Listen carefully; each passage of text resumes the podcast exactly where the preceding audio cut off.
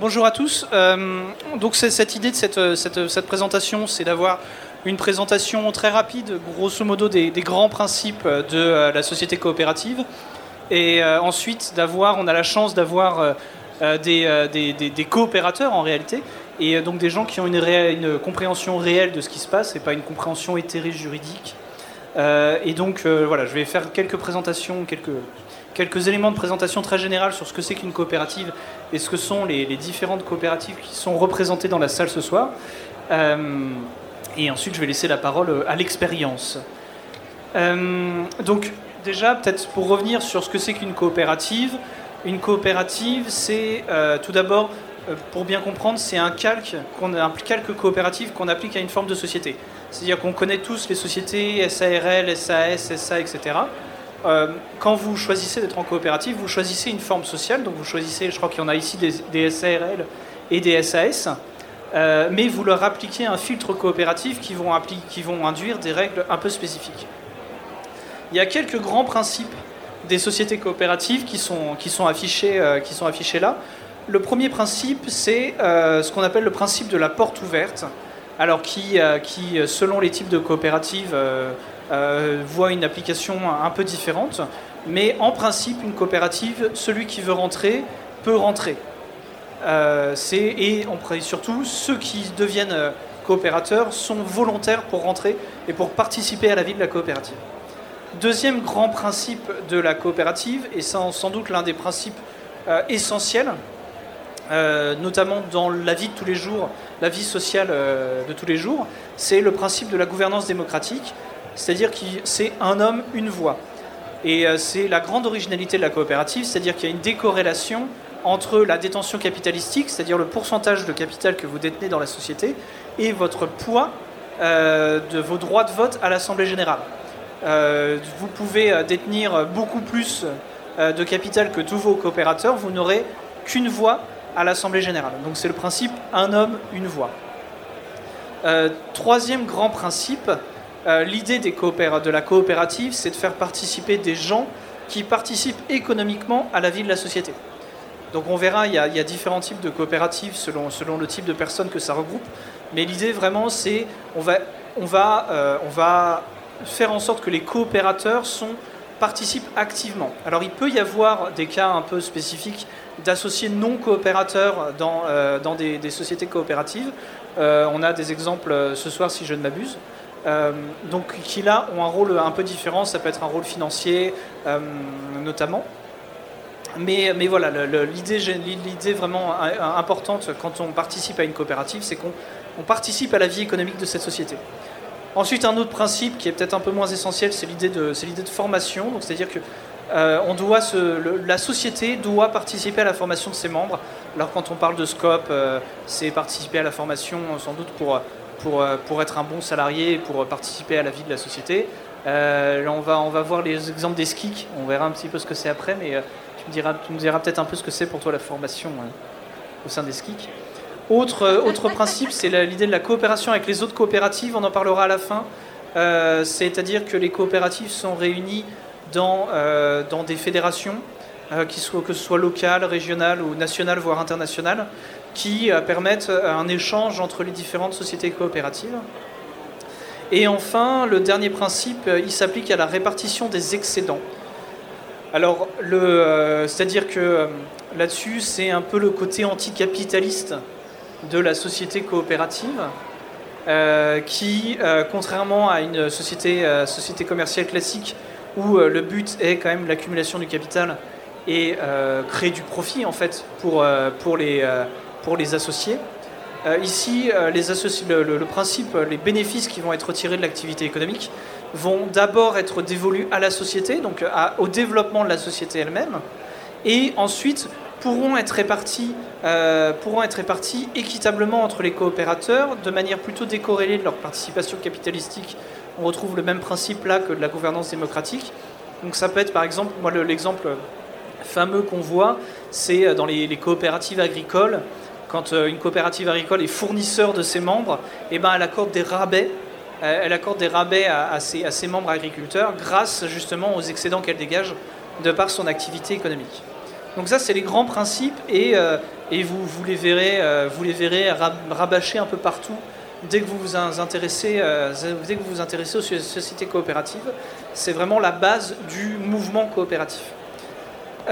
Ensuite, alors les formes de sociétés coopératives, c'est une sorte de maquis assez complexe, puisque on va dire que euh, depuis 1947, grosso modo, on a développé tout un tas de formes coopératives un peu ad hoc en fonction de, de, l'intérêt euh, qu'on pouvait y trouver.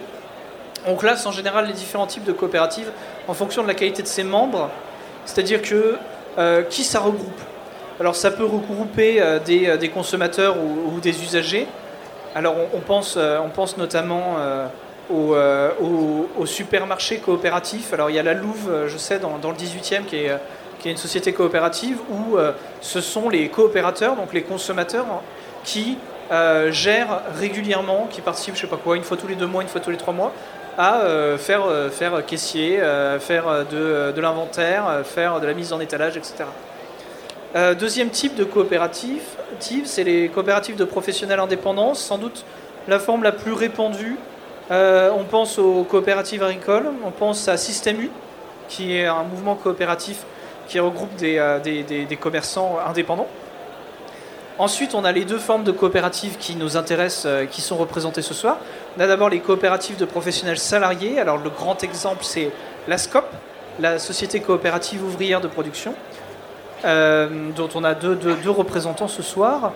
Et enfin, il y a la coopérative un peu bâtarde, où en fait, la, la, catégorie résiduelle, nous allons dire, on ne sait pas trop la classer, euh, c'est surtout la, société coopérative d'intérêt collectif qui a pour principe de regrouper différents intérêts. Alors on, va avoir euh, l'exemple de Fred qui va nous expliquer justement quels sont les différents intérêts, euh, qui sont différents types de coopérateurs qui sont regroupés chez Sport. Alors on va du coup s'intéresser à deux sociétés coopératives un peu plus précisément, qui sont la SCOP et la SKIC. Alors tout d'abord la SCOP, euh, les grands principes de la SCOP, c'est donc c'est une, société qui regroupe des gens qui travaillent, donc c'est les salariés euh, qui sont coopérateurs. C'est ensuite une société qui est gérée directement par les travailleurs. Alors ça peut, ça peut être deux formes différentes, soit on a une gestion directe, soit on a une gestion par des mandataires désignés par, euh, par, par les salariés on retrouve un peu, euh, donc, euh, sur, une, forme de société un peu classique, on peut avoir un gérant, un, président, etc. Mais il sera désigné par l'Assemblée générale, un homme, une voix, donc par, euh, par l'aspect coopératif de la société. Et enfin, il y a un choix libre des, des, associés, des nouveaux associés dans le cadre de l'Assemblée générale. Alors c'est là où on voit que le principe de la porte ouverte dont on parlait tout à l'heure voit des applications un peu diverses. Dans la SCOP, c'est pas n'importe qui peut rentrer, mais c'est euh, il y a quand même une, sorte de, d'accord. il faut qu'il y ait un accord de la part euh, euh, des, associés coopérateurs actuels pour faire rentrer un nouvel, un nouvel associé. Et du coup, ce n'est pas une décision unilatérale du, du, management qui se fait, mais c'est vraiment une associée de l'ensemble des associés coopérateurs, une décision de l'ensemble des associés coopérateurs. Et donc, on retrouve cette idée de l'application de l'intérêt coopératif tel qu'il est exprimé par l'Assemblée générale pour euh, l'extension de la société à des nouveaux, euh, à des nouveaux membres. Et donc euh, maintenant, je pense que, je ne sais pas si vous voulez peut-être intervenir sur la SCOP en elle-même, l'expérience de la SCOP et... ce qu'il fallait? Non, mais du coup, on va revenir sur les points. Je pense que vous allez revenir sur, après sur les points positifs et négatifs surtout. Alors peut-être donc maintenant la SKIC, la Société coopérative d'intérêt collectif. Alors euh, c'est une société qui a pour objet euh, la production, la fourniture de biens et de services qui présente un caractère d'utilité sociale.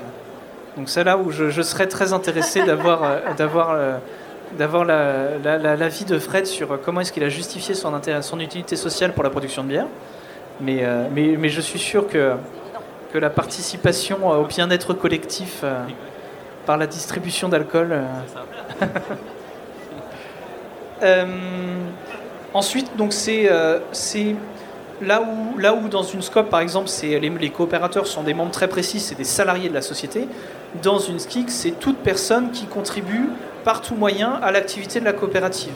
Alors ça peut être, en fonction des statuts de la société, ça peut être tout type euh, de personnes qui participent à cet intérêt euh, social. Ça peut être des fournisseurs, ça peut être des clients, ça peut être des salariés, ça peut être, euh, on aura d'autres exemples, je crois, de la part de Fred, ça peut être des personnes qui animent, on va dire, le lieu où se trouve, où est située l'activité de la société. Donc c'est très général. Et c'est vraiment, c'est une sorte de catégorie très générale qui permet euh, des innovations, sans doute la, catégorie de, coopérative qui permet le plus d'innovation euh, et, le plus de liberté. Et ensuite, on a, euh, on a une répartition des coopérateurs entre différentes catégories. Il faut qu'il y ait au moins trois types de coopérateurs, ce qu'on appelle des collèges, qui vont voter séparément en plus en assemblée générale. Donc ça, Fred va nous présenter ça pour l'exemple de sport on a euh, déjà les, salariés ou les personnes qui participent à la production des biens ou des services. On a les bénéficiaires qui peuvent être euh, tout type de bénéficiaires, ça peut être les clients, ça peut être aussi les fournisseurs dont, euh, dont la société est cliente, qui bénéficient de l'activité forcément de la société. Et puis ensuite, il y a une troisième catégorie qui est plus libre au, choix de, au, choix de, au choix de la société. Donc on peut mettre des collectivités territoriales, des bénévoles, etc. Et enfin, maintenant, on va, se tourner vers Fred qui va nous dire, euh, la skik chez Sport. Mais qu'est-ce? Bah Pour revenir, nous, quand on a créé la, brasserie Sport, euh, l'idée d'être en coopérative, c'était euh, notre première idée, mais on ne connaissait pas le format skik ou SIC. Donc on partait sur monter une scope. Et, et, quand on a rencontré l'URSCOP, qui est l'Union régionale des scopes, qui un peu chapote toutes les, euh, toutes les coopératives en France. Ils nous ont parlé de ce, système-là qui nous a intéressés parce que, euh, parce que ça représente un peu notre vision de la bière, euh, du partage, etc. et d'inclure nos clients dans la vie de la coopérative. Du coup, bon, après, il a fallu qu'on sache, on est la première brasserie en, en SIC en France. Il y en a peut-être qui se sont montés après. Mais, euh, et du coup, on a un peu dû défricher euh, comment rentrer, euh, comment faire rentrer les différentes catégories de coopérateurs, comment gérer tout ça. Et on, est toujours dans le défrichage et, comment on essaie de, faire rouler tout ça. Et comme disait Pierre, il fallait définir un intérêt social et un intérêt collectif. Alors l'intérêt collectif, c'est plus simple parce que c'est l'intérêt des coopérateurs. Donc euh, là, je reprends ce qu'on a mis dans nos statuts il y a trois ans quand on les a écrits. Euh, euh, ce qui est important pour nous, c'est qu'on est une brasserie, mais on est aussi une taproom, on est un lieu de vie en fait. Et aujourd'hui, à Gravigny, on nous reconnaît plus presque comme comme le lieu de vie, comme le bar et tout ce qu'on fait autour, les concerts, les, expos, etc., que comme, que un producteur de bière les gens qui viennent chez nous viennent pour le lieu et après découvrent ah bon euh, vous brassez de la bière? Donc euh, c'était ça, c'est l'un des intérêts euh, collectifs, c'est on est un lieu d'accueil pour les associations, pour les coopératives locales, pour organiser des réunions, des manifestations culturelles. Donc comme je disais, on fait des, on, on organise des concerts avec des, associations qui musicales qui organisent des concerts. On fait des expos euh, à la brasserie. On a organisé, ça fait deux ans qu'on organise un, festival avec une association. Donc c'est elle qui organise. Nous, on fait juste prêter le lieu et, euh, servir des bières. Euh, donc voilà, c'est vraiment cet aspect culturel et social. Ça, c'est dans les statuts, mais on ne l'a pas encore fait. L'organisation d'autres activités, type conférences, rencontres débats, projections cinématographiques, etc. Donc c'est des choses à mettre en place. Euh, l'utilisation de la monnaie locale rentre dans l'intérêt collectif et social. Donc, euh, bon, on a déjà changé deux fois de monnaie locale parce qu'en Normandie, ils savent pas trop euh, se mettre d'accord. mais, mais on peut payer en monnaie locale malgré le fait que c'est pas toujours simple. Et on essaye de mettre en place, on met en place la conversion de réduction commerciale en fonds dédiés à des associations humanitaire, c'est-à-dire que les coopérateurs peuvent avoir des réductions et décider que ces réductions, bah, ils les prennent pas, mais elles vont aller en don à des associations ou, ou à Noël sur nos coffrets de Noël on, 10%, donc 2 euros sur 20 euros du coffret, ont été reversés au reste du cœur. Et ça, c'est les, associés, c'est euh, les, sociétaires qui ont choisi euh, l'association à qui ça allait être versé. Euh, c'était quoi la base? Donc voilà. Donc ça, c'est un peu l'autre caractère d'utilité sociale et collectif. C'est vraiment plus basé sur le lieu vie que la brasserie souvent quand on nous demande ah mais vous êtes une brasserie coopérative, c'est-à-dire qu'on peut venir brasser chez vous? Non, on ne peut pas venir brasser chez nous. Euh, brasseur, c'est un métier euh, et, du coup, nous, on gère la partie production, on gère la partie vente et les, gens qui nous rejoignent euh, bah, juste intègrent un projet collectif, local et, participent aux décisions autant qu'on arrive à le mettre en place. Mais, mais la brasserie, c'est vraiment un peu séparé. Donc si je... Pierre parlait des collèges, alors c'est pas exactement ça. Euh, on a eu le problème au début quand on a découvert le truc, entre les collèges et les catégories d'associés, c'est un peu euh, séparé. Donc on a minimum trois catégories d'associés, euh, les salariés, les bénéficiaires, une troisième plus large où on inclut un peu ce qu'on veut, nous on en a fait quatre. Donc on a les, les salariés, on a deux catégories de bénéficiaires. Les bénéficiaires, euh, euh, personnes physiques, donc euh, n'importe qui, n'importe quel client qui vient à la brasserie ou qui veut juste nous aider financièrement, la famille, les amis, etc. Et on a les partenaires et soutiens qui sont, dans ce cas-là, des personnes morales. Donc on a aujourd'hui pas beaucoup de monde dans cette catégorie, mais on a deux cavistes. Euh, dans le 13e, un caviste au Havre et une, euh, agence immobilière de Évreux euh, qui a voulu nous soutenir, qui sont clients. Et on a la quatrième catégorie qui est les porteurs de projets, qui sont bah, nous trois qui ont créé la brasserie, plus le premier président qui n'était aucun de nous trois, mon père. Et ensuite, euh, on a les, du coup les collèges de vote qui, pour le coup, correspondent aux catégories, mais euh, ce n'est pas forcément le cas dans toutes les SIC. Et donc là, on voit que euh, on est sur, en SIC, on est sur, comme toutes les coopératives, une personne, une voix. Mais on peut créer des collèges de vote, c'est pas obligatoire, qui pondèrent les voix. Donc, du coup, qu'on ait une part sociale ou qu'on ait 10 parts sociales, ça vaut autant tant qu'on est dans un même collège.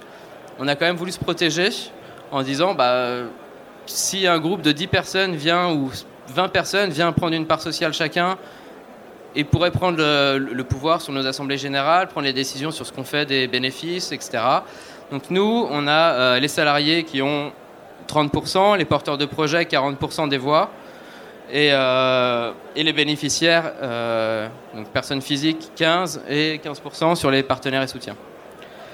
Euh, du coup, ça permet quand même de qu'on ne fasse pas n'importe quoi avec la brasserie. Maintenant, en quoi ça consiste d'être, de faire partie de la brasserie, d'être sociétaire pour quelqu'un qui vient à la brasserie? Et c'est là où ça devient où c'est pas forcément facile à, mettre en place, c'est que euh, nous, on, on essaye d'être moteur là-dessus, mais on a une activité à gérer. Et, euh, mais euh, ça consiste à bah, participer aux assemblées générales, au vote, etc. Et on essaye de mettre en place des réunions régulières. On veut faire participer les gens sur. Enfin, on aimerait faire participer des gens sur des euh, récoltes de houblon ou des récoltes de fruits pour brasser des pierres. Donc là, c'est pour la partie production. Euh, sur les choix des, des événements qu'on peut créer ou qui soient porteurs de projets. Et c'est comme dans toute association, je pense qu'il y a toujours une, une tête qui est vraiment porteur et d'autres gens qui se laissent un peu aller, et, enfin qui se laissent, qui se laissent porter. Et nous, on aimerait que les gens soient un peu plus moteurs là-dessus. C'est ce qui est difficile à gérer. Voilà. euh, je sais pas quoi ajouter. Ah oui, ça, la gouvernance. Mais ça correspond un peu à ce que j'ai dit. C'est qu'on a l'Assemblée générale qui représente tout le monde, ou euh, qui a lieu une fois par an, la semaine prochaine. Si vous êtes dans le coin d'Evreux, vous pouvez venir assister à, notre Assemblée générale, euh, qui vote vraiment toutes les décisions stratégiques, etc. On a mis en place un comité de sport, qui est un peu un comité euh, régulateur qui vérifie ce qu'on fait à la brasserie et qui doit faire le lien entre la, brasserie, la production, enfin vraiment l'activité euh, économique et l'ensemble des sociétaires. Mais ça a été compliqué de faire des réunions euh, pendant un an et demi avec, avec le Covid et de se voir, sachant qu'il y a des personnes qui sont à 150 km de la brasserie donc le comité est voté par, euh, par l'ensemble de l'Assemblée générale. Et on a les cellules, et ça c'est quelque chose qui n'existe pas encore, c'est pourquoi c'est un peu grisé. C'est euh, voilà, ce qu'on essaie de mettre, ce qu'on aimerait mettre en place, c'est qu'il y ait des espèces de groupes de travail qui réfléchissent à euh, des événements, qui réfléchissent à ce qu'il faut faire pour passer en bio, ou alors pour économiser de l'énergie, récupérer, etc on a des gens comme ça qui nous disent Ah, tiens, je connais un malteur, un producteur. Euh, et donc, bon, à part nous donner le nom, il faudrait essayer de mettre en place des, petits groupes de travail pour, euh, faire avancer ce côté euh, local, social, enfin voilà. Plein de, plein de choses qu'on aimerait faire mais qu'on n'a pas le temps et on essaye d'inclure les gens là-dedans à travers ça.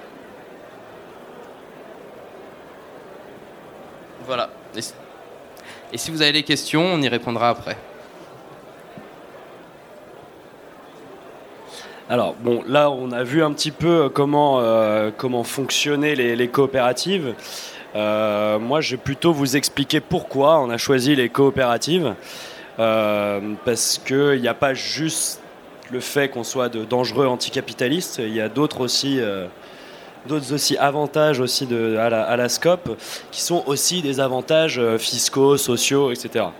Euh, d'abord, les avantages fiscaux, il y a, un certain nombre, euh, un certain nombre d'avantages, ou en tout cas de, de, choses auxquelles il faut penser quand on monte la coopérative et quand on monte une boîte en général, de toute façon. Euh, c'est donc la question des taxes, la question euh, de, de, de, toutes les charges qui vont peser sur l'entreprise.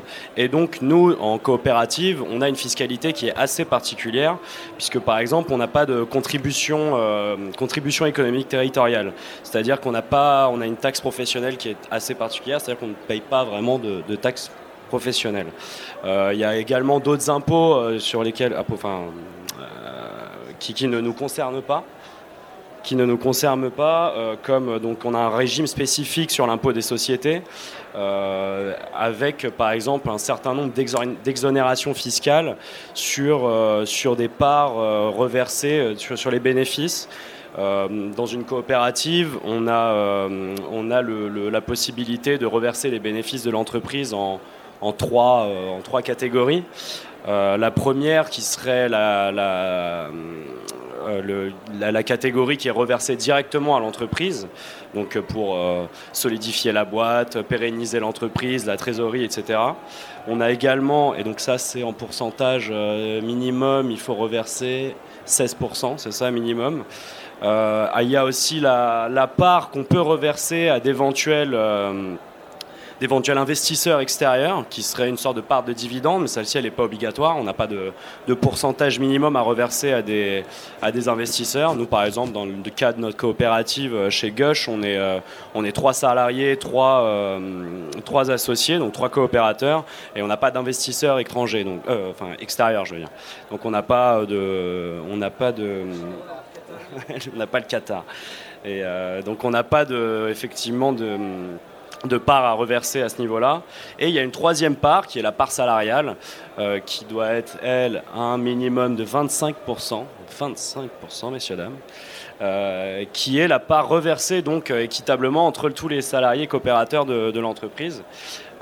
et qui est exonérée d'impôts. Donc, ce qui permet à la fin de l'année, pour tous les salariés, d'avoir un petit billet pour récompenser le travail qu'il a durement accompli dans l'année. Euh, sur, cette, euh, sur ces pourcentages à reverser entre la part salariale, la part euh, des dividendes et la part de la boîte, donc il y a des minimums effectivement, donc 16 et 25, mais après c'est aussi aux coopérateurs, à la, à la SCOP, de jauger un peu si on veut mettre 50% en salarial, 50% sur la boîte, etc. Tout ça, c'est une décision qui revient à la coopérative. Donc ça, c'est déjà un premier avantage fiscal qui est qui permet, donc j'y reviendrai un peu plus un peu plus précisément ensuite, mais qui permet déjà de euh, récompenser une certaine manière, euh, ou en tout cas de valoriser le travail des, des, coopérateurs. C'est-à-dire que la façon dont on gagne de l'argent euh, dans une coopérative, majoritairement, c'est en travaillant. Et tout le monde a intérêt de le faire à ce niveau-là.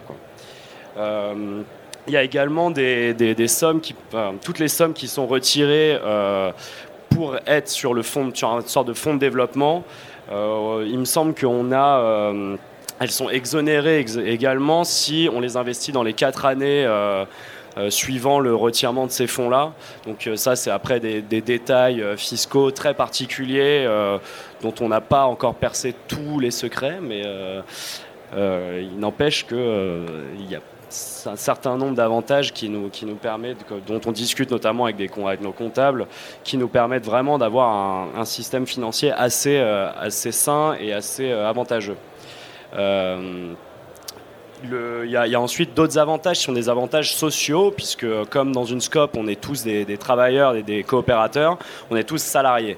Euh, ce qui nous permet d'avoir le, le, statut donc, du, salariat, donc de cotiser à l'assurance chômage euh, et de se retrouver, si jamais la coopérative euh, s'effondre, de se retrouver donc avec les, droits au chômage, ce qui est quand même un avantage par rapport à, des boîtes plus classiques assez, assez, assez important, puisque nous on a le cadre, par exemple, dans notre coopérative de, Paul, donc, qui est un, des, associés qui, euh, qui était donc avant gérant de, bar et qui s'est retrouvé à, la fin de son bar euh, euh, eh bien sans, sans, la possibilité d'être au chômage. Donc ça pour nous c'est possible et c'est donc du coup une sorte de sécurité aussi pour le salarié et pour le coopérateur quand il monte cette entreprise.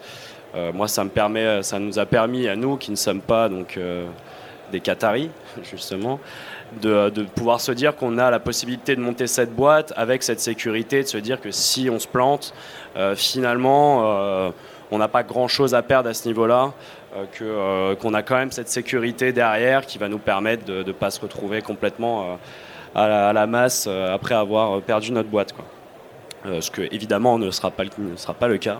Nous, ne perdrons pas notre boîte, bien sûr.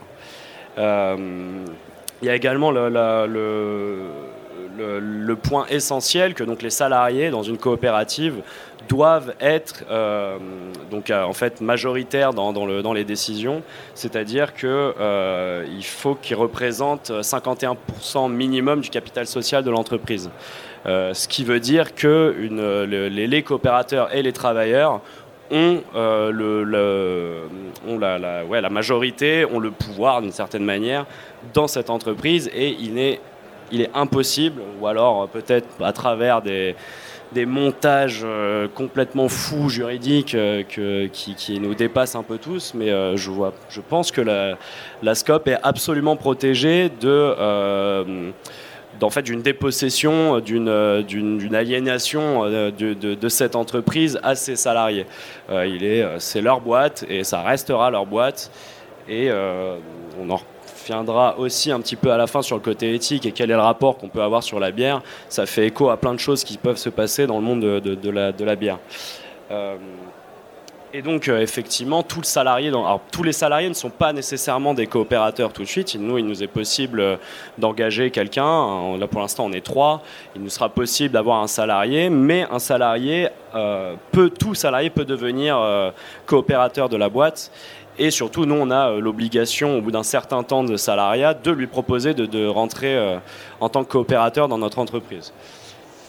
Donc ça, c'est vraiment tout l'aspect droit du travail qui est un aspect euh, qui, permet d'investir tous les travailleurs dans l'intérêt de, l'entreprise euh, et donc, d'une certaine manière, dans un intérêt qui sera réellement collectif. Euh, ça, c'est lié non seulement à ce que je vous disais, notamment sur la part salariale, mais également sur l'investissement de chacun des, travailleurs dans, la... Excusez-moi, dans la boîte. Euh, euh, c'est vraiment une façon de pérenniser l'entreprise à travers cet intérêt collectif euh, qui est évidemment aussi un intérêt financier. On est là aussi pour gagner nos vies. Hein. On va pas va pas mentir en pensant qu'on n'est pas là pour, pour, faire un petit peu d'argent de temps en temps, quand même. on a envie de bien vivre comme tout le monde, mais justement, nous, la façon de bien vivre, elle se fera uniquement par notre travail et par cette redistribution finalement qu'il y a au sein de l'entreprise. enfin, il y a un aspect qui est un aspect donc un peu plus éthique qui traverse un peu tout ce qu'on dit depuis euh, le début. Euh, qui est d'abord donc cette forme juridique dont je vous parlais, qui est une forme qu'il est impossible euh, de, de, hum, il est impossible pour une scope d'être délocalisée ou d'être rachetée par un, organisme ou par une personne qui serait absolument extérieure à elle. Euh, ça, pourquoi je vous disais que ça peut faire écho au monde de la bière notamment, c'est que euh, voilà, on, entend suffisamment dans le monde de la bière les, questions et les, problématiques de rachat par des, brasseries indépendantes, euh, enfin des micro-brasseries, des brasseries indépendantes, qui se font racheter par des grands groupes industriels ou par des grosses brasseries. Pour une coopérative, je pense qu'il est impossible de racheter sport, donc oublier l'espoir de, racheter Sport. Il est impossible pour Heineken ou, euh, InBev de venir allonger un billet chez Sport, si ce n'est euh, peut-être pour entrer en tant, dans le collège, euh, le collège des, des coopérateurs. Peut-être ont-ils envie de participer à la vie de la brasserie. En tout cas, cet aspect éthique, il est essentiel parce que c'est, ça nous inscrit directement. Je ne t'entends pas, Manu. Est-ce que Sport peut racheter Heineken euh, Excellente question. Euh, dans quelques années, ils en auront peut-être les moyens. Euh, c'est en cours, c'est en réflexion. Ils veulent transformer Heineken en coopérative. C'est un peu notre, projet secret, nous les coopérateurs. mais donc voilà, donc c'est une forme juridique qui est de base, qui a de base cette volonté éthique d'appartenir à ceux qui font vivre en fait l'entreprise.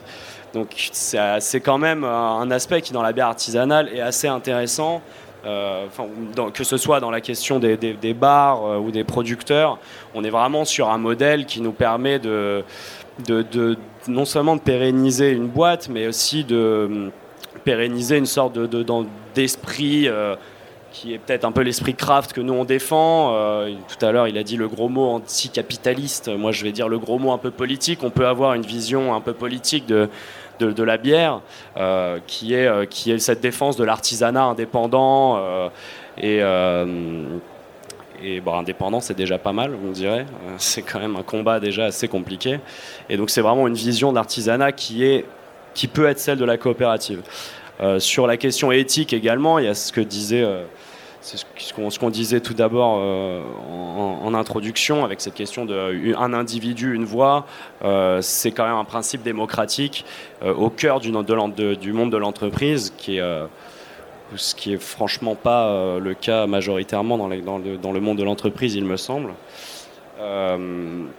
la valorisation du travail euh, et pas de la spéculation à travers la question de la part salariale notamment, c'est aussi un avantage de la SCOP à ce niveau-là euh, et, un, comment dire, une, euh, une, considération hautement éthique, puisque les entreprises, notamment les bars, nous dans la, dans la restauration, un des, moyens les plus les plus répandus, voire les plus évidents de, gagner un peu sa vie, enfin, ou en tout cas de faire un peu d'argent, c'est euh, en général de valoriser un fonds de commerce et ensuite de revendre ce fonds de commerce. Euh, ce qui est en coopérative est, euh, est impossible pour nous, puisque on ne peut pas avoir de valorisation, valorisation de notre fonds de commerce à ce niveau-là. Donc Claudia vous en parlera un peu mieux que moi tout à l'heure, quand elle fera la rabat-joie. Mais euh, le, sur le, sur, en tout cas, il n'est pas possible pour nous de spéculer sur, sur, notre fonds de commerce, sur notre entreprise, etc. Tout ce qu'on gagne, c'est soit reversé à la boîte, soit aux, soit aux salariés. Et si c'est reversé à la boîte, la boîte peut évidemment réinvestir cet argent, mais elle est réinvestie dans l'économie sociale et solidaire, dans le, dans, le, dans les coopératives pour soit agrandir euh, la coopérative, pour euh, diversifier l'activité de la boîte, etc. Mais en tout cas, il nous est impossible, nous, de nous enrichir sur, euh, entre guillemets, sur cette, sur cette boîte autrement que par notre travail. donc voilà, ça c'est aussi un aspect éthique et politique d'une certaine manière qui est, qui est non négligeable et qui, qui, qui, fait partie de la vision qu'on peut avoir en tant que coopérateur et en tant que en tant qu'associé dans une, dans une scope. Donc euh, voilà, en conclusion, euh, c'est, je pense que c'est euh, moi c'est, ce sur quoi je, je voulais insister, c'est ce sur quoi j'ai été convaincu aussi quand, on a monté cette entreprise, sur cet aspect, démocratique et, indépendant, sur, sur cet aspect de, de, récompense du travail et pas de, pas de l'investissement. Euh, et surtout, euh, pour venir sur une note euh, positive également, pour conclure, c'est que voilà, moi je, suis quand même assez jeune, je ne comprends rien à comment marche l'administration française. et j'ai quand même réussi à vous parler un peu plus de 10 minutes, il me semble, des coopératives, ce qui montre que les miracles sont possibles en coopérative. mais c'est un aspect qui est vraiment essentiel, parce qu'on est accompagné quand on monte une boîte en coopérative. Alors là encore une fois, ce n'est pas toujours le, le cas pour toutes les boîtes de la même manière. En tout cas, nous, on a été accompagnés par l'Union régionale des scopes, euh, avec un conseiller qui nous a aidé à rédiger nos statuts, à comprendre la coopérative, euh, à vraiment à nous expliquer point par point, qui a vraiment été présent là-dessus pour nous faire comprendre tout ça. Euh, donc, et, donc vraiment pour aider les gens, notamment comme moi, qui ne comprennent rien à ce comment, à ce qu'est une boîte, à, monter une boîte. Quoi. Donc, bon, après, j'ai aussi des associés pour m'aider à le faire, évidemment. Mais, euh, mais voilà, ça c'est vraiment un aspect essentiel. Et, euh, et c'est aussi un réseau dans lequel on s'inscrit, qui est un réseau euh, qui a un réseau assez complexe et assez multiple. Avec, donc voilà, on a un exemple avec un brasseur, mais nous, par exemple, l'Union régionale des scopes nous a fait, nous a fait rencontrer notre boîte de comptabilité, par exemple, qui est également en, coopérative, qui donc connaît très bien la fiscalité des scopes. Euh, enfin voilà, ça nous permet de rencontrer euh, plein de corps de métiers différents euh, sur, sur un réseau de coopératives qui est un réseau très riche et qui est un réseau qui enrichit vraiment toutes les coopératives entre elles avec des échanges qui sont, qui sont vraiment intéressants. Donc voilà, les scopes c'est cool. À toi Claudia. Bon, je sais pas. Combien parmi vous ont envie maintenant, après avoir euh, écouté mes collègues, de monter une scope? Ok, bon ben ça c'est fini, on va parler du problème des scopes maintenant. Euh, alors, vous vous doutez, dans une entreprise classique, pour ceux qui ne connaissent pas, euh, il y a des dirigeants. Dans le milieu du craft, souvent les dirigeants sont aussi des gens qui travaillent dans la boîte, mais c'est eux qui prennent les décisions. Je veux dire de A à Z. Ils ont la responsabilité comptable, fiscale, etc. Et malgré tout, les échecs des entreprises en général peuvent être liés à j'ai mal étudié mon marché, je voulais monter euh, une boîte de pizza à côté de trois autres boîtes de pizza et j'ai foiré et je euh, liquide ma boîte. Mais il y a aussi beaucoup de cas de mésentente des associés. C'est-à-dire que c'est assez compliqué de s'entendre quand il y a des questions de fric, des joies ou des problèmes, hein, mais euh, c'est assez compliqué. Donc vous imaginez bien que quand tous les salariés tous les gens investis dans cette boîte ont un droit de vote, les décisions, elles sont encore plus compliquées. On démultiplie le problème. Alors, de toute façon, quand on monte une scope, c'est qu'on a envie d'avoir ce fonctionnement démocratique, mais ça veut dire qu'il faut faire monter des outils pour ça. Ça veut dire des réunions mensuelles, trimestrielles. Euh, je ne parle même pas de la complexité du cas des parce que euh, y a plusieurs collèges, mais malgré tout, il faut suivre ça de près il faut que tous les salariés comprennent ce que c'est un bilan, comprennent comment fonctionne la boîte. Euh, vous devez prendre des décisions très concrètes. Alors pour ceux qui ont déjà bossé avec des bars ou des brasseries, etc., on n'a pas de temps. On n'en a jamais. Euh, on n'arrive jamais à faire croiser des agendas. Donc c'est assez compliqué. C'est pas infaisable. Et de toute façon, c'est un exercice qui est bénéficié à tout le monde dans la façon de travailler. mais c'est assez complexe. Euh, les obligations administratives. Alors, pour ceux qui ont aussi participé à une boîte, pour ceux qui ne l'ont pas fait, c'est un gros merdier. Hein. c'est assez complexe l'administration. Euh, certains développent des phobies euh, administratives. Hein. c'est une vraie maladie, même pour les ministres, il paraît. mais en scope, tout est démultiplié. Je veux dire, Quentin n'a pas encore vécu la phase où tous les ans, il faut donner les clés de la répartition des fameux excédents qui vont être répartis selon tel et tel truc pour être distribués aux salariés ou non, qui engagent vers des exonérations fiscales. Comme on vous l'a déjà dit par le passé, l'argent magique n'existe pas. Donc quand l'administration consent à vous euh, faire payer moins d'impôts à vous, pauvres crevards, sachez bien que c'est en contrepartie de beaucoup de paperasse. Et souvent, ils veulent même pas en entendre parler. C'est-à-dire que nous, le Supercoin, on est en scope depuis 2019. Mais la fameuse exonération de contribution économique territoriale, tous les ans, ils me la demandent. Tous les ans, je renvoie des papiers leur disant non, nous sommes exemptés de ça. Tous les ans, c'est tout le temps comme ça. Et il n'y a pas seulement que l'administration.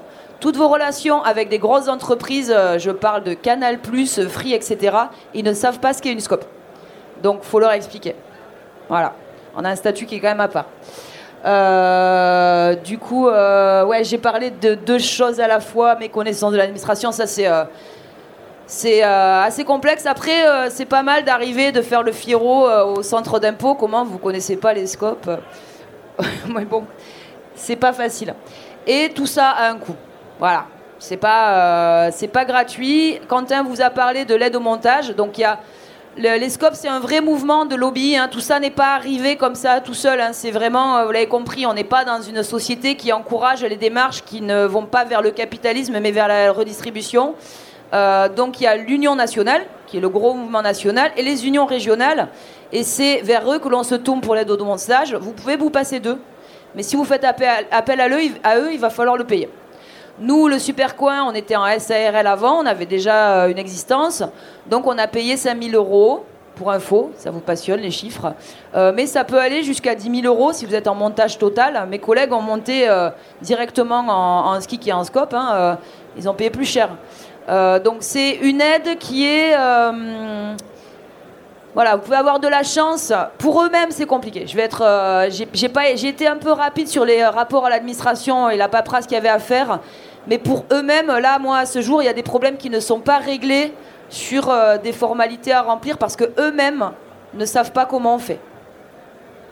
Donc, ne paniquez pas, tout ça, ça, ça, va se gérer. Moi, j'ai totalement confiance. Mais euh, voilà, donc l'aide, elle est un peu euh, selon la personne, son expérience, etc. ça peut un peu foirer. Ça se développe de plus en plus. Donc euh, ce mouvement, plus de gens adhèrent à ce mouvement, plus de gens créent des scopes, et plus cet outil-là est renforcé. mais ils ont leurs intérêts, et vous, avec votre petite boîte et votre travail par-dessus la tête, etc., euh, ça va pas forcément coller.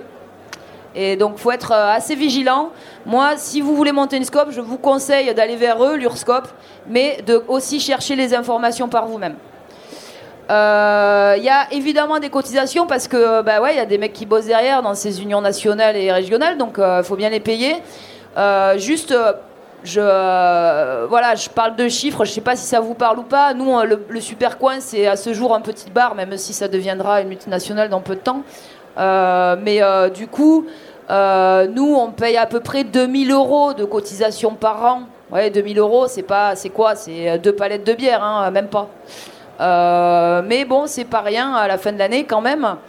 Euh, et euh, Quentin, vous parlez d'exonération de cotisation foncière des entreprises. Nous, le Supercoin, c'est 600 balles à peu près. Et il y a une révision coopérative, puisque l'État demande toujours plus de justificatifs. Donc, il faut tous les ans montrer patte blanche avec un dossier long contre le bras pour dire c'est bien, on gère bien en coopérative. Et ça aussi, ça coûte 600 balles. Donc, ça a un coût. Ça, c'est une forme vraiment géniale, mais ça a un coût. Euh, qu'est-ce que dans la révision annuelle? Euh, oui, alors Quentin en a parlé. Euh, bon, je sais pas, pareil, si vous connaissez des bistrotiers.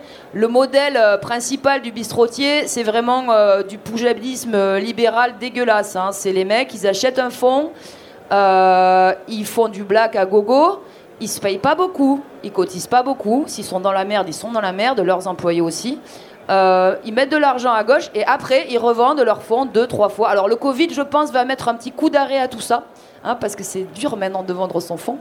Euh, mais ça, c'est le modèle. Euh, vous voyez, je tombe malade, mon employé tombe malade, il est au black, tant pis pour sa gueule. Ça, c'est le modèle général. En scope, c'est pas du tout comme ça parce que vous n'avez pas le droit de vendre plus de 50% de vos actifs. Donc, quand le supercoin va finir sa vie, la seule solution pour euh, pour qu'il continue à vivre. Euh, enfin, non, je, me suis mal exprimé. les euh, associés, moi par exemple, qui ai monté ce truc et qui ai bossé comme un chien, je vais récupérer ce que j'ai mis à la base. Et j'ai récupéré ma part travail, de, le fruit de mon travail au cours des années. J'ai pas fait de blagues, je me suis pas sous-payé, mais je vais pas avoir de plus-value. Je vais pas récupérer 300 000 balles à la fin de ma carrière. Hein. donc donc voilà, j'ai perdu le fil, je m'emballe un peu. Donc, euh, voilà, vous n'avez pas le droit de vendre votre fonds, donc vous ne pouvez pas faire de plus-value. Donc, il euh, y a des outils pour vous aider à vivre normalement, mais vous savez que vous ne récupérerez pas le gros billet à la fin. Et la SCOP, par contre, c'est un outil qui va perdurer. Le Supercoin, nous, on veut qu'il y ait des nouveaux associés et que l'outil, tout l'argent qu'on a mis dedans, tout le travail, il continue. Nous, on va pas récupérer gavé de thunes dessus, mais l'outil va continuer. Voilà, mais c'est quand même un prendre en ligne de compte. Je ne sais pas s'il y a des bistrotiers parmi vous, j'en vois pas là. Enfin, si, j'en vois un que je connais bien. Mais euh, euh, bon, voilà, c'est un modèle qui est euh, intéressant, mais c'est à prendre en ligne de compte d'emblée. Si vous investissez, nous, on vient d'investir, d'acheter un fonds, on ne va pas récupérer les 350 000 balles qu'on a mis dedans. Voilà. voilà, c'est tout ce que j'avais à dire. Du coup, maintenant, plus personne veut monter de scope dans la salle. Ah, pour rebondir sur la, sur la question de la, de, de, ce que tu dis sur la part salariale, euh, sur, enfin, sur, en tout cas sur la, la revente du fonds de commerce. Après, euh, il y a aussi des calculs assez, assez simples assez simples à, élaborer qui sont que finalement euh, un fonds de commerce bon si effectivement il est possible de faire 300 000 euros de plus-value sur la vente d'un fonds de commerce, euh, chapeau. belle valorisation du fonds de commerce, ça arrive évidemment. Après, cela dit, euh, bon, je vous épargnerai les chiffres, mais nous, on a fait les calculs sur nos prévisionnels quand on a monté l'entreprise. Et finalement, euh, le calcul, il est assez rapide et montre assez rapidement que cet argent-là, qu'on récupère certes pas à la fin, à une revente et d'un coup, cet argent-là, on l'a d'une certaine manière récupéré au fil des ans et assez rapidement. C'est-à-dire que euh, entre les trois associés que nous sommes, euh, sur, euh, sur quelques années, on avait fait le calcul et on s'était dit que bon, finalement, ça compensait largement le fait qu'on ne puisse pas qu'on ne puisse pas revendre la fond de commerce, le fonds de, fonds de commerce et faire une plus-value là-dessus. Donc voilà, c'est juste pour un peu aussi vous redonner envie de monter des scopes après, après ça. Mais Claudia aime son métier on, est, très content d'être en scope. Pour conclure, moi juste, euh, il faut savoir dans quoi on se lance, mais de toute façon, si vous n'avez pas encore monté d'entreprise, prenez le temps de réfléchir. Et moi, je reviendrai sur la méconnaissance administrative. Elle vous a parlé des scopes, qui est un statut qui existe depuis très longtemps. Les SIC, ça existe depuis une petite dizaine d'années. Et en fait, l'administration ne sait même pas que ça existe. Vous n'en avez jamais entendu parler avant, eux non plus.